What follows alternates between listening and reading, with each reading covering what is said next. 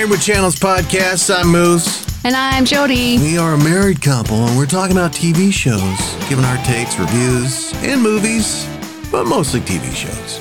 Yep. Thank you for joining us today, this morning, tonight, Whenever you're listening. whenever you're listening. That's right. It's a beauty podcasting. You can listen uh, whenever the hell you want. Sometimes it takes me a week to finish a whole episode of a different podcast. Same. But here we are. We're talking about three shows, so let's get into it. Mandalorian's back for season three. Oh, what a what a what. Season three is back. Mando and Grogu, Grogu. everybody's favorite uh, retail item. All right, let's fade that out. So, season three has kicked off as of this recording. We've gotten through the first two episodes of season three, and, you know, it's The Mandalorian. Yeah. Uh, for me, I think the shine has kind of worn off a little bit. Hmm.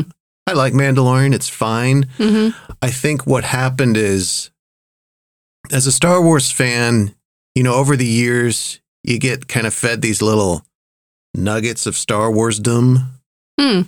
Star Warsdom. Ooh, that sounds Yeah, like that, that- should be yeah. copyrighted.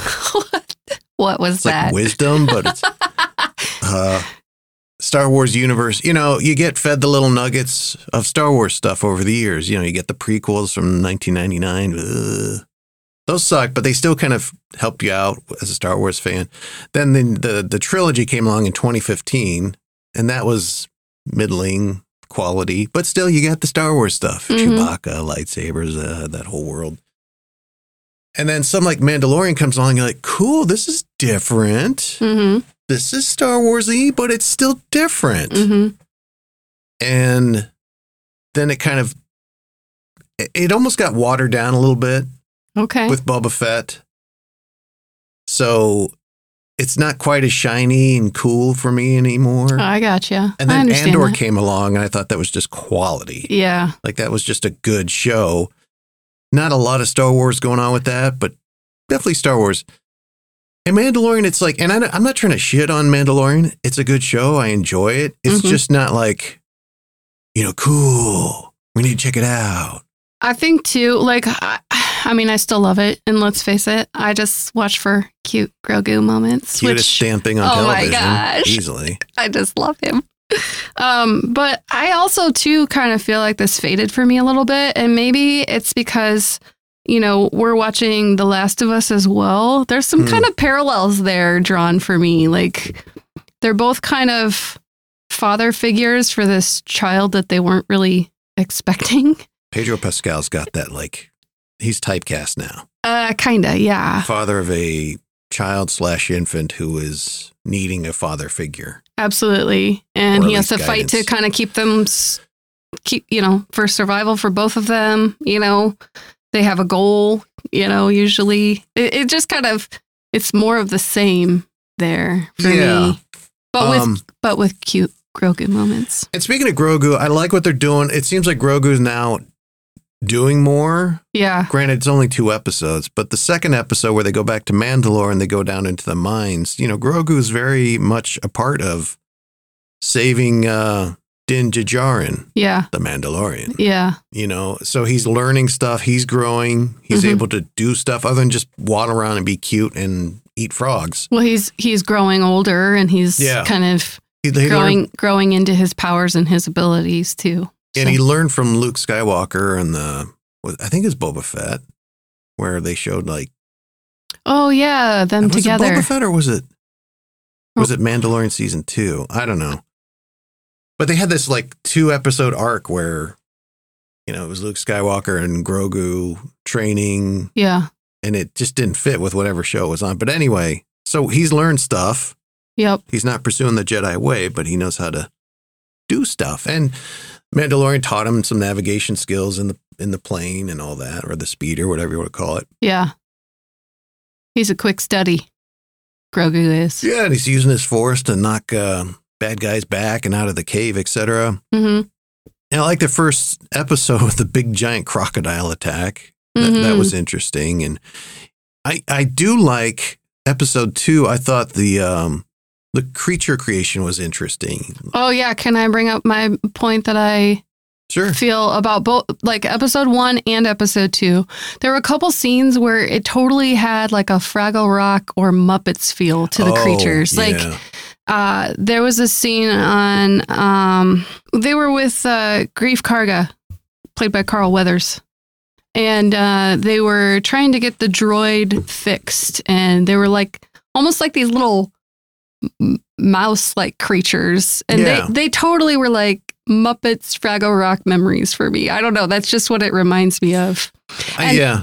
And then in this episode, when they're going down into the to the Mandalorian mines, you know, kind of into the underground city area wreckage, whatever you want to call it, um, there were some creatures there that I felt like, oh, they look like Muppets or Fraggle Rock things, where they had to kind of fight them off. Are you talking about the flying lizard things or the like the cave dwelling The cave dwelling um, bipedal creature alamites? Alamites. Thank you. Yes, that's what they were called.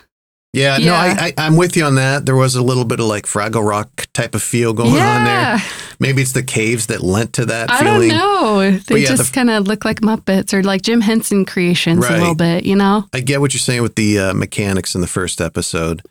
I like the the main we'll call it bad guy creature in the Oh, second episode. I thought that was kind of inventive. It was like a it seemed like it was a fusion of an organic creature with some cybernetic yes. parts and then it, he all fits into this big giant I don't know what you call it, beetle. It looked like a bug. Yeah. yeah, big mechanical beetle thing that eventually caught Din Djarin. Yeah, it was very much like spider or or bug of prey type situation Yeah. too. Like like he like the Mandalorian was almost like in this uh web or cocoon thing. Yeah. Like here's my prey. And it was interesting, uh, you know, the creature was different, and, and at one point you thought he's dead, but then like his head pops off with its own little mechanical legs. Like, oh, interesting.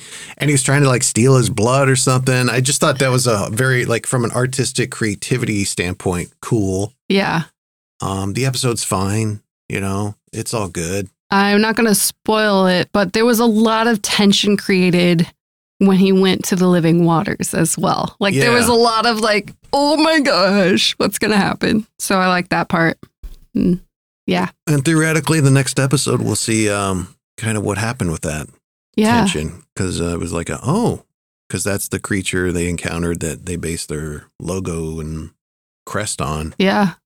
But so uh, again, to reiterate, I like the Mandalorian still. I think it's just kind of leveled out for me. Sure. Whereas season one, two is kind of trajecting upwards. hmm The trajectory was upwards, and now I think it's kind of leveled out. And that's not to say that's a bad thing. Um, but um, I don't know if I get excited for it. Sure. You know, on a Wednesday when it drops, like, oh, Mandalorian's new, let's check it out. Yeah. Uh, there's another show that I kind of get excited about when new episodes drop, and we'll get to that. But uh, anything else on the Mandalorian season three, Jody? Grogu is I the know, right? cutest. Jody, I got Jody a Grogu doll Oh my God. One Christmas, and it's sitting there right by her bed, our bed. I snuggle it And sometimes. so, yeah, theoretically, you see Grogu every morning, hmm and I always hear you, "Good morning, my sweet Grogu prince." Moving on to a new show on Peacock TV, which um, is like the NBC Universal whatever streaming service. Uh, Poker Face, show starring Natasha Lyonne.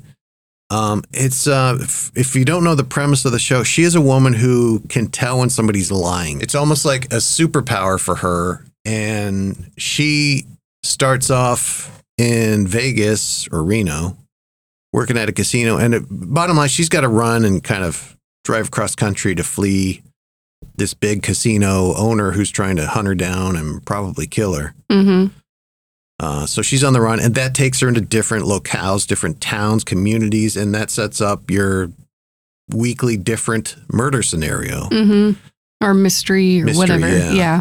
And the way that each episode works, we see the murder happen, hmm and then it kind of backpedals a little bit to before the murder when um, Charlie, Natasha's character, comes into town, and she kind of susses out who killed whoever died hmm using her skills of sniffing out liars and intuitiveness and hmm I mean, this show's gotten a lot of press and hype. A lot of people love it. hmm A lot of critics do anyway. I, I don't know if I know anybody who you know, says, "Oh, this is a good show. You should watch it." Hmm. But the critics love it. hmm I mean, Natasha Lyonne's great. It's kind of like this day's Columbo. Yeah, Um, kind of. Yeah, I don't think it's all that great. sure. I think it's it's a fine watch. Yeah. Um, but it's not. I don't think it's living up to the hype. Okay. I think it's because it's from Rian Johnson, who Hollywood loves, Yeah, and uh, I think that adds about forty percent of the "wow, this is great" factor. sure. If people step stood back and said like, didn't know it was Rian Johnson, you might think it was good, but not like, oh, it's fantastic. Sure. Okay, I think it's good. And I I think that the main character is good. I can see where it has a pretty specific formula for each episode and where as you watch that can maybe kind of get a little bit eh, you know. Yeah. And i think that for the most part, except for the last episode, like casting and acting was pretty good. But the last episode that we watched, it was a little off and hokey for me. I don't know. It was just kind of hammy. I don't know. Just didn't do it. The supporting actors, the supporting roles there, not the not the main characters, but they just I don't know. They just kind of were a little off-putting for me. But- Yeah. I don't know. It's good. I wouldn't say it's like, oh my god, I love it. Yeah, Yeah. but it's good. It's good. Um, there's some moments there where I'm kind of like, like, she just happened to stumble into the radio station, and there just happens to be a guy doing all the shifts on the station. Yeah, I, I have logged a lot of miles listening to you, man. Uh, you're blowing my mind right now. What else do you do? The Morning Buzz with Jimmy the Jerk. No. The Knitting Circle with Kathy J. Fucking Kathy. Y la Poderosa Super con T.J. Sanchez. Oh, I, I'm not sure that one's cool to do anymore. Yeah, you know, I was a theater major in school, and there's a lot of hours to fill in here. And he later on the episode, he ends up helping her out by impersonating the voice of one of the main suspects Yeah. to another suspect, getting her to confess Yep. while on the phone to the main suspect. It's Yep. actually the radio guy. and it just it's a little far fetched on some of that stuff like Sure. that. I'm not saying that's bad or I'm not it's not taking me out of it. It's just I don't think it's super clever sure. And I think she on the plus side I think she's like if this show wasn't written for her, it's the best casting ever. Sure. Natasha Lyonne for that character. She was Absolutely. built to play that sort of thing. Yes. What do you think about shows like this, a murder mystery, where we find out who did it as First? the viewer first, and then we uh-huh. then we're kind of along for the ride? I mean, it's different. It's a different take on it. It it doesn't leave that like my my it doesn't challenge my brain and like, oh, maybe it's this person or maybe it's oh, maybe it's that person now, you know? Like you don't kind of go through that in your own mind as you're watching because you already know. But it's more about like how is she going to capture them? How is she going to um get justice for this crime, you know, kind of thing. Yeah. So that part's kind of interesting. She gets a little creative. She's smart, you know. Right. Um, she uses her powers for good, so that's cool, you know. I don't know. I think it's I think it's more engaging for the viewer when we don't know who did it Mm, yeah, until the protagonist knows. Sure. Until they spell it out for everybody. I don't I don't re- claim to have watched a lot of Columbo, but I know any kind of like Murder She Wrote type of show or um, you know, shoot, I don't even I can't even think of examples. Law I- and Order SVU, Yeah, all the Law and Order stuff. criminal intent, all that stuff. Yeah, The best ones I think are when you, as the viewer, are kind of like, oh, I wonder if he did. And you're in your mind, you're trying to figure it out. Like, well, he was at the uh, the deli when she was murdered. sure. but he doesn't. You know, It's more of a brain puzzle for you, a challenge for you. yeah. I think yeah, You, I, I think you can have both. The kind of like in the second episode of Poker Face, she, you know, really embraced the the wood knowledge she imparted on her from the barbecue guy. You know, Yeah. he really had her taste wood that they Yeah. used for the smoking of the meats process. And yep, with that, she was able to determine who killed the the victim, yep. which is cool. But why not throw in stuff where we're going along with it, you know, so that we can maybe figure it out? Yeah. like it's a good show. It's just I'm not in love with it. I think it's just a rearranged, fresh take on the murder mystery. I guess you know. Yeah, the weekly uh, Who Done It. Yep. So Poker Face. Eh, Yeah. Let's say go check it out. Yeah. Moving on to our third and final show this week of the Married with Channels podcast. It's finally back for season two. The uh, rebooting, reimagining of Perry Mason on HBO uh, stars Matthew Rhys as Perry Mason. This takes place years before it. And if you go back to our episode, I think nine and 10, we talked about the reimagining Mhm. of Perry Mason on HBO. We're fans of it. We Abso- liked it. Absolutely. This is a new season. It's a new kind of whereas Poker Face is a murder of the week. This one's a looks like a murder, and throughout the season, hmm trying to figure out who did it and why, and all the ways that affects the lives of everybody involved, including our protagonist. hmm I love Perry Mason. I just I love the mood. It's like that. I love L.A. noir, Yeah. like L.A. Confidential, Chinatown, which I've seen half of. You know, any show set in the LA noir type of world, you know, the Gumshoe and the Philip Marlowe novels. Sure. And this And- one does a good job of making it feel like you're there. Absolutely. I love a good period piece. I love I love the costuming of this one. The set pieces The are cars, amazing. the yeah. music. Yep.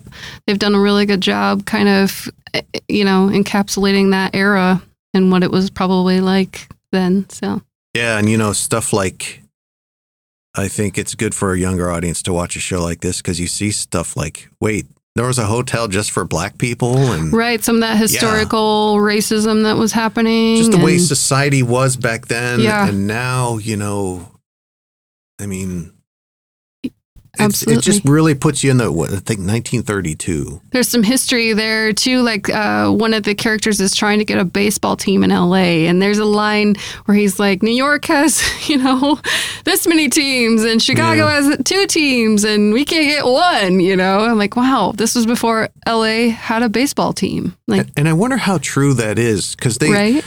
the the guy who is kind of murdered is trying to get the baseball team in town. He's some son of a highfalutin guy and figure in L.A. and, hmm and he makes it sound like nobody wants to be in L.A. or Right. have anything to do with L.A. As we know L.A. now, it's like a major metropolis. Absolutely. it's obviously the hub of Hollywood and movie making, and hmm you know, uh, there's some tech there and other industries, but it's a big effing town and. In 1932, I guess maybe there was a infer- inferiority complex. It was kind of people's attitude were that it was still part of the wild, wild west and just so remote and far away that Sure. it wasn't that important to them, you know? Now it's a major part of, you know, lots of industries, not just film and movies. So, Mhm. But it's um, it's a well done show. It looks like it's got a good budget. Matthew Rhys is great. Yeah. Of course, he was in The Americans, and uh, the stat the cast is really good. yes. Um, the lady who plays Adela, Juliet Rylance. yeah, she's great. Love her voice. She Yes. has a good voice. Yes, she does. like I could hear her on some sort of like oil of Olay commercial. She looks so different outside of that character, which is just another testament to, you know, kind of their costuming and hair and makeup for her for that era. It's just so good. And, you know, there are other, there are other uh, themes, you know, we mentioned, we kind of touched upon like there's racism here. Yeah. The character that plays Paul Drake, which in the TV show, you know, was a tall white guy. yeah, and he's a person of color. Uh, Chris Chalk, amazing, amazing at this character and kind of how the things that he kind of faces as an investigator in this world. Um, Shea Whigham is another one that I Shea think is really good. he's one of those guys that just is just never gonna not have work. Mm. He's always going to be cast in something. Somebody's always going to want to Shea Whigham. You know, yeah, and, that's a testament to his ability and to. I mean, you look at that; he looks like an everyman type of dude. yeah, So he could be like a muscle dude. He can be like the concerned brother-in-law for for the comedy. hmm But Perry Mason's just a well done show, and so episode one is where we're at as far as season two, and I look forward to the rest of it. And maybe we'll have some more on it here on the Married with Channels podcast. yeah. I think so. I think so, probably. Play the song, Sham.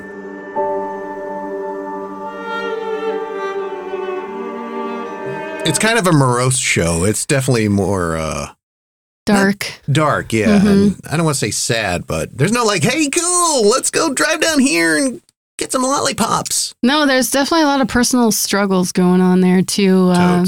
In this episode, you know, they there's a civil lawsuit that you know oh Perry yeah, is representing the person Sean. Astin's character. Yeah, the person suing the other person, and they that per the Sean Astin's character kind of goes for the jugular, and you know it it basically puts a family out of a business and earnings, you know, and it, he kind of wrestles with that a little bit personally. Like, yeah, that's great, we won, but I, you know, ruined Yeah. a, a man's life, you know, and so there's some personal struggles and stuff there too. Right. And, you know, I'm glad you brought that up because Yeah. the first season of this, Perry Mason, he's not a lawyer. He's, I think, an investigator for a lawyer. Yeah, And it's interesting to see that evolution of him becoming a lawyer. That's Yeah. essentially how the season ends. yep, He becomes a lawyer, represents the lady, yeah, and then the season ends. yeah. Now it seems like, okay, what kind of lawyer do you want to be? Yeah. Is where we're at with Perry Mason. Like now he's representing some shithead grocery store owner who wants to squash anybody who threatens his business. Yep. Um, or do you want to be, you know, a little bit more ideological and do the right thing type of lawyer? Sure. You know? So it'll be interesting to see how that goes. But uh, anything else? No, I think um well the one thing I wanted to add with the other aspect of personal struggle, like, you know, season one, he represented Emily Dodson and kind of did right by her, but he's struggling because she ended up committing suicide and yeah. you know that weighs on him all the time with with every other kind of case and ev kind of on the day to day for him like you know and and it is that struggle like i did the right thing and it ended up bad anyway Right. so i'm going to go into this other avenue like civil law you know and make a crap ton of money. and then it's like well that doesn't sit well with me either you know so, So it's, what am I it's left interesting with? yeah so it's kind of interesting to watch that Yeah. struggle go play out probably over the season but Struggle equals good show. yeah Perry Mason, go check it out. yeah, And you can also, I think you'll check out Mandalorian. You probably have by now. Everybody's check out Mandalorian for the most part, right? you at least know who grogu is Yeah, right. yeah And Poker Face, Yeah. decent show. yeah check it uh-huh. out Go check it out. That's going to do it for us, Married with Channels podcast, just about every week on your podcast provider. Make sure you give us a good rating, subscribe to the show. That always helps us. share tell your friends Absolutely. Until next time, my name is Moose. and i'm jody We're married, we love each other, and we love you. Bye. bye